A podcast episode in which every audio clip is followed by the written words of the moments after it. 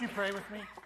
God, it is so good to be together this morning to worship you, to sing praises to your name, and to refocus our minds, our hearts, and our lives on what a good, good God you are. How gracious, how loving, how kind you are to us.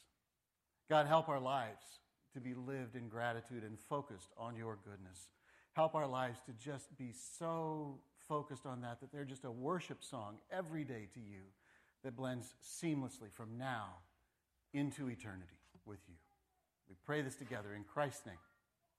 Amen. You can be seated. You know, I don't know if you've ever really thought about this. This is a little insight into how warped and twisted my mind is. Uh, we know, Greg. Yeah. I just don't think Jesus would make a good TV preacher. He wouldn't make a good televangelist. He uh, couldn't dish out the fluff and the positive thinking the way that a lot of them do to build their TV empire. I sometimes wonder if Jesus just had a bad marketing guy when he was here. Because he was brutally honest when he spoke about the challenges that we were up against if we were going to live the life that he was calling us to live. It is not an easy life. That was the bottom line of the message that Jesus spoke knowing the challenges we face and the doubts it's going to cause, the questions his followers were going to have, Jesus said this Don't look for shortcuts to God. The market is flooded with surefire, easygoing formulas for a successful life that can be practiced in your spare time. Don't fall for that stuff, even though crowds of people do. The way to life, the way to God, is vigorous and requires total attention. Well, good morning, everybody. We are in this series where we're taking a look at some of the things that Jesus said that were so shocking, so countercultural, so counterintuitive that sometimes when we read them in the Bible, we are honestly tempted to just skip over them. We're tempted to disregard them we certainly, at the very least, look at them and go, Jesus can't possibly have really meant what he said there. And we're going to look at one today that I think has to be the clear winner in all of those statements that he made. So let's just dive right into it. It's from Mark chapter 9. And Jesus says, If your hand causes you to stumble, cut it off. And I'm just going to stop right there. 10 words into the passage. We're just going to stop. I think we need to contextualize this just a little bit. It's pretty shocking already, right? Uh, so we have knives at the back. Uh, take it home, do your own personal application. No. I think when we hear the words that Jesus says there in our Western culture, they probably don't get heard the same way they did in the Middle Eastern culture where Jesus was speaking. In fact, they probably heard them the same way then that they would be heard if they were said there today. If your hand is causing you to stumble, cut it off. Middle Eastern culture was and continues to be much more graphic in handing out consequences for actions. It was that way even in the Old Testament. In fact, there are a lot of people who start investigating a relationship with God and really struggle with the graphic, violent nature of the Old Testament. And they just really struggle to have a relationship with God because of it. Here's one example in giving out the law in the Old Testament, God was very, very specific. He said if two people are fighting, just any two people, doesn't matter who, and in the process of that fight, they happen to hit a pregnant woman, and if there's serious injury to the woman or the child that she's carrying, the punishment is you're supposed to take life for life, eye for an eye, tooth for tooth. You've ever heard that? This is where it came from. Eye for an eye, tooth for a tooth, hand for hand, foot for foot, burn for burn, wound for wound, bruise for bruise. Pretty specific, right? And there's not a lot of room for grace in that. Many Middle Eastern cultures today still make use of that kind of mentality and corporal punishment for crimes. countries we're allied with, not just like ISIS, we hear so much about in the news. Executions are widespread, they're handed out swiftly and brutally. You know, you're caught committing a crime by the police and they know you're guilty, you're just drugged right out into the street and shot by the police. No trial. And both executions, amputations, you, you're caught stealing. Literally, they figure out which hand you stole with and cut the hand off. Kind of eliminates stealing with that hand. You steal twice, makes it a lot tougher to steal. They do that publicly as a deterrent to crime. That's the culture in which Jesus was making this statement. So it's possible the statement wasn't as shocking as it is to us. We think it's really extreme. So let's read on. Let's discover what Jesus' point was with the statement, even if it wasn't shocking to them. Jesus says, If your hand causes you to stumble, cut it off. It's better for you to enter life maimed than to go with two hands into hell where the fire never goes out. If your foot causes you to stumble, cut it off. It's better for you to enter life crippled than to have two feet and be thrown into hell. Right about now, some of you are really nervous going, I picked a great Sunday to invite a friend to church. if you're, where is Darren and does he know Greg is teaching on this? If your eye causes you to stumble, pluck it out. This is really awful, isn't it? It's better for you to enter the kingdom of God with one eye than to have two eyes and be thrown into hell where the worms that eat them do not die and the fire is not quenched. It's graphic. It's shocking.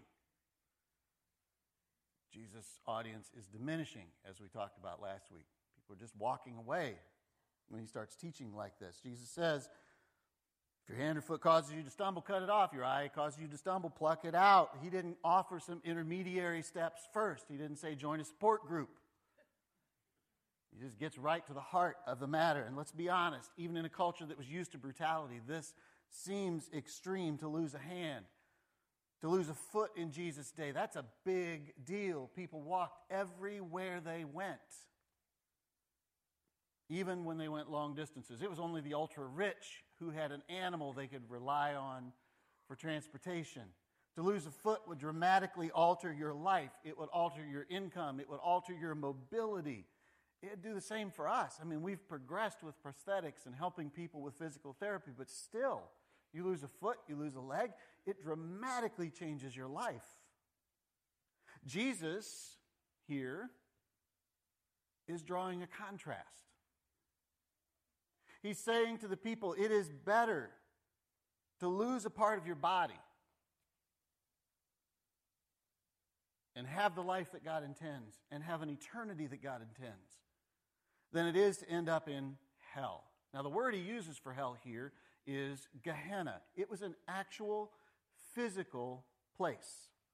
There was this valley outside the city of Jerusalem, Gehenna. It had become the garbage dump, the landfill for the city. And it was a wretched place. People threw anything they didn't want into Gehenna, living or dead. Insert your favorite Monty Python reference here. It was a smelly, nasty place. It was full of maggots. It was filled with this smoldering, smoky fire that just never went out, which gave it this rancid smell. Kind of have this idea in your mind? You kind of picture that smell? You want me to keep describing it till you can? Yeah. That's the contrast Jesus is drawing. Get that image in your mind. Jesus is saying it would be better to go through life without a hand or a foot or an eye than it would be under any circumstances to end up spending eternity in a place like that. Because we all know we take steps in our life that lead us to places we never intended to go. We end up in places we never intended to be. We get tripped up. We sin. Jesus said the same thing about our eye. There are certain things that capture our attention in this life, certain things we look at, we get focused on. And our eyes betray us and cause us to stumble. And while it seems extreme, Jesus said we have to figure out a way in this life to cut ourselves off from those things that cause us to stumble so we don't end up someplace that we never intended to go. On the surface, it seems shocking, it seems extreme, but when we really start to think about it, it starts to make sense. Jesus is simply saying our choices have consequences. It's one of those rules that right now, sitting here, we go, yeah. In the moment, though, don't think about it. I love the way one author put it when I was reading this week. He said, You know what? A lot of us in life create storms in our life, and then we get upset when they rain on us. It's true. So let me ask you a question What are the things in your life that trip you up? What are those things that cause you to stumble? Because my guess is every one of us right now can identify them. We know those things that we could say right now, I can't keep doing that. I can't go there. I can't do that because that eventually takes me someplace I don't want to go. And instead of getting tripped up all the time, I got to figure out a way to cut myself off from that shake free from it. And that can be tough. It can be tough to make those sacrifices, but some things in life are worth making sacrifices. In April of 2003, there was a climber, Aron Ralston, who decided he was going to do some day climbing in one of the most beautiful places on earth. It was Utah's Blue John Canyon. He ended up being trapped when an 800 pound boulder shifted during the climb and crushed his hand, pinning him against the canyon wall. And if you look at the picture in the upper left hand corner, that's actually a photograph that he took. It's the worst selfie in the world because it's him actually pinned in that canyon. Some of you may recognize a little bit of this story um, because they made a movie about his life called 127 Hours. My guess is not many of you saw the movie. It did horribly in the theaters because it was a really gruesome movie. He was pinned, and over the next five days, he yelled, screamed, did everything he could to try to attract somebody to rescue him, all the while knowing there was nobody.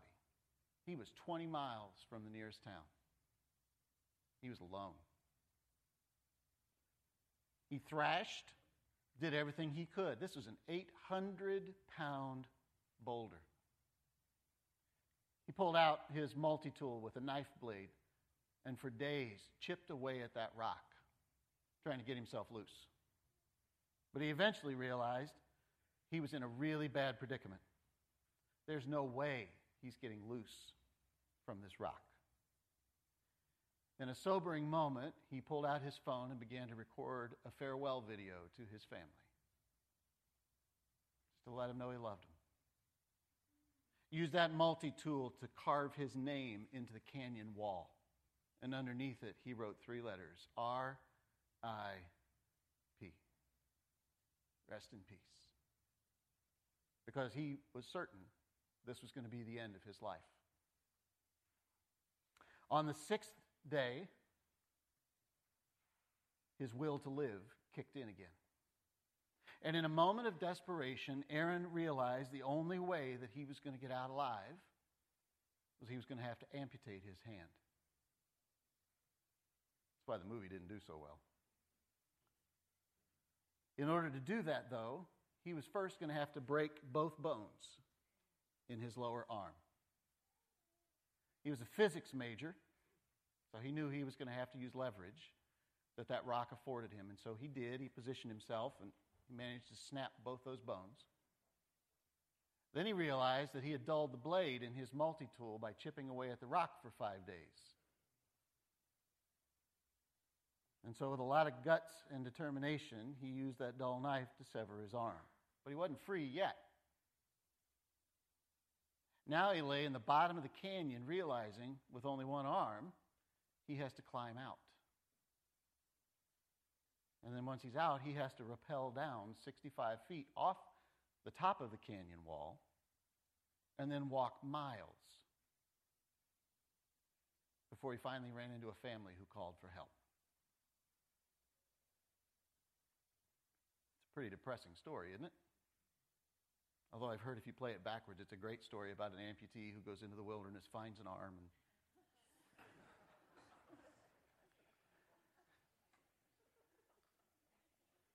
he was interviewed a year later. And during the interview, he reflected on the incident and he had some really wise words. He said, My situation was the result of decisions I made. I chose to go out by myself to climb. Not a good decision. I chose not to tell anyone where I was going. I chose not to go with three climbers I met that morning on the way in. They invited me. I said no. I chose. I made mistakes. I miscalculated the risks. Those five days in that canyon, I took responsibility for all the decisions I made. I decided I couldn't play the victim. I wasn't willing to just lay down and die. I recognized that choosing life was going to be a big choice. And with that choice, there was going to be sacrifice. But it was going to change the rest of my life. It was a clear path. And then the interviewer asked the really the oddest question I've ever heard in an interview. When he looked at him and he asked Aron, he said, When you amputated your arm, did it hurt? Aron said this It was a hundred times worse than any pain I have ever felt. In fact, it recalibrated what I consider to be pain. But at the same time, it was also the most beautiful thing I've ever felt because I was free. Now, my guess is that if you're hearing the story for the first time, you're thinking what I was thinking when I read that story. Could I do that? Faced with that decision, could I make that decision? Could I cut off my own arm to save my life? I don't know. That's a rough decision.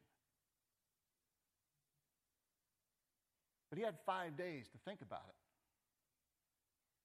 to seriously consider the options, to weigh it out. Would I be willing to give up some functional ability in life to spend the next 20 or 30 years with the person I love the most? To spend the next 20 or 30 years of my life watching my kids grow up, my grandkids? Would I do it to live to see another day?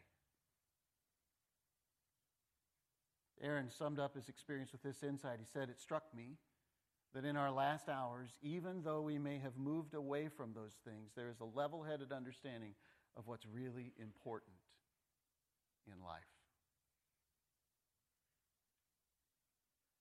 Bottom line, he said, it's just an arm. Losing an arm's a big deal. But in the perspective of life and death, it's just an arm. I think that's what Jesus is trying to get at in Mark 9. He wants us to see what's important now, not just in our last hours, not when we're waiting to take our last breath, to see beyond the lies we can tell ourselves, because we're good at that. Jesus, it's not that bad, really. Jesus, I'm not that bad. I can handle it. I won't let it happen again. We try to sugarcoat it. Jesus is really blunt about the stuff that's inside of us that causes us to stumble. He says it's the stuff inside of us that pollutes us, that's deep inside of us, that causes us to stumble. He says it's obscenities, lust, theft, murder, adultery, greed, depravity, deceptive dealings, carousing, mean looks, slander, arrogance, foolishness. And then he says this all these things are vomit from the heart. That's the source of our pollution. Not a lot of sugarcoating on that. Now, I don't think any one of us struggles with everything that's on that list. That'd be a pretty rough life. But my guess is that every one of us struggles with at least one thing on that list. And we don't start our day off intending to sin, intending to stumble. We start off our days innocent enough, but we often end up somewhere we didn't intend to go. And we often don't see the connection in our decisions. So we find it hard to feel like we're responsible. And so we find it hard to cut ourselves off from the things that make us stumble. Can I give you an example? Hmm. I'm going to pick on an easy one. It's not the worst one, it's just an easy one. Many of us are on Facebook. In fact, a billion people a day get on Facebook. That's more people, there's over a billion people a day do it. And they spend about 20 minutes a day on average. That's more people than there are in China. Just put that in perspective. Is Facebook an inherently evil thing? Yes, some of you think it is. It's not. It's just a piece of technology. Okay? We get on Facebook for lots of reasons. Some people get on it for business reasons. Some people get on it, most of us do, to connect with friends. We get on it uh, to play games. Some of you get on it to watch cat videos, which I think makes it inherently evil. when we get on it, we find ourselves at times stumbling into things that create incredible damage. We post something, we see something that's posted, and we respond. It triggers something inside of us, and we respond. We feel like we have to respond. And we struggle into that stuff in Mark 7 that Jesus called that vomit. We get into slander or arrogance or foolishness. And it's easy because it's online and it has this perceived face safety that gives us that freedom to make comments that we most of us would never say to somebody to their face. And this toxic venom starts to flow, whether it's against a person or a group of people. We treat people and groups of people that we never would face to face, and certainly in ways that Jesus never would. Here's the one that troubles me even more there are others. I don't know anybody at, at Westridge that this is true of, so I'm not talking to anybody specifically. Who feel like it's a safe, good idea to connect with an old flame on Facebook. No harm in that, right? I mean, they're hundreds of miles away. What could possibly come of that? Don't raise your hand. How many of you in the room think you'd have a problem with your spouse connecting with an old flame on Facebook? I saw some looks. You'd be smart to pay attention to that look if it just came in your peripheral vision. I read a recent study this week that said one in five divorce filings in the United States cite Facebook as both evidence that their spouse is having an affair and the reason the affair got started. 20%.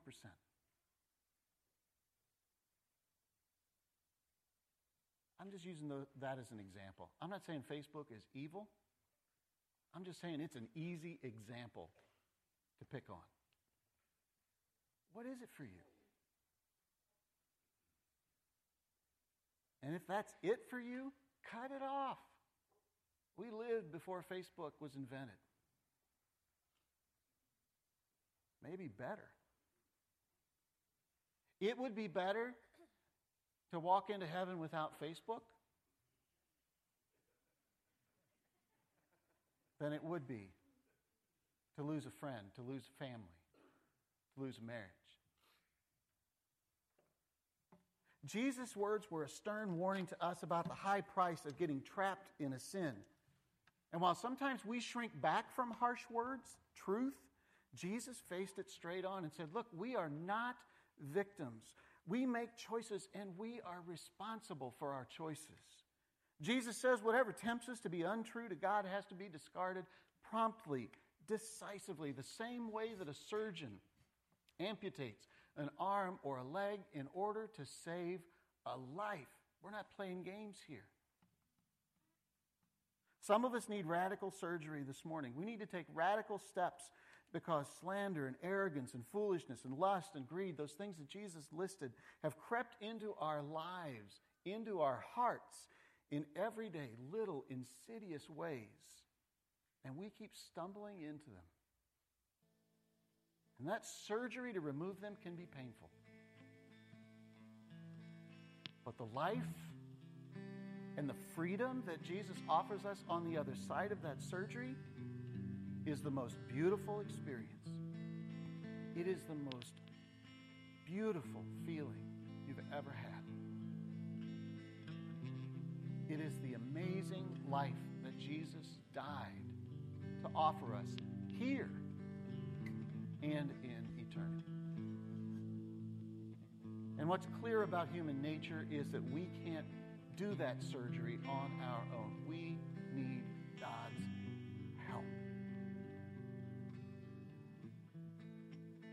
So I've adapted the words of James 4. James was Jesus' brother. Seems like hard truth ran in the family. I've adapted those words into a prayer that I hope will help us on that journey. I want to ask you, as we wrap up the message, to join me in praying these words this morning and praying them every day this week. Just inviting God to help us do that radical surgery.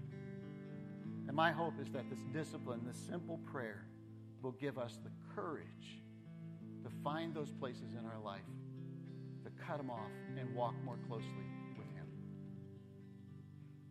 So let's pray these words together. God, today, I invite you into my life to guide me, shape me. Help me to say no when I'm tempted today and to watch temptation disappear. Help me say yes to you, God, with a confidence you'll be there for me. I want to stop stumbling into sin. Purify my heart and mind. Help me to stop playing the field. Make me hit bottom. Bring me to tears if that's what it takes. I am serious, really serious about following you. God, I offer you this humble.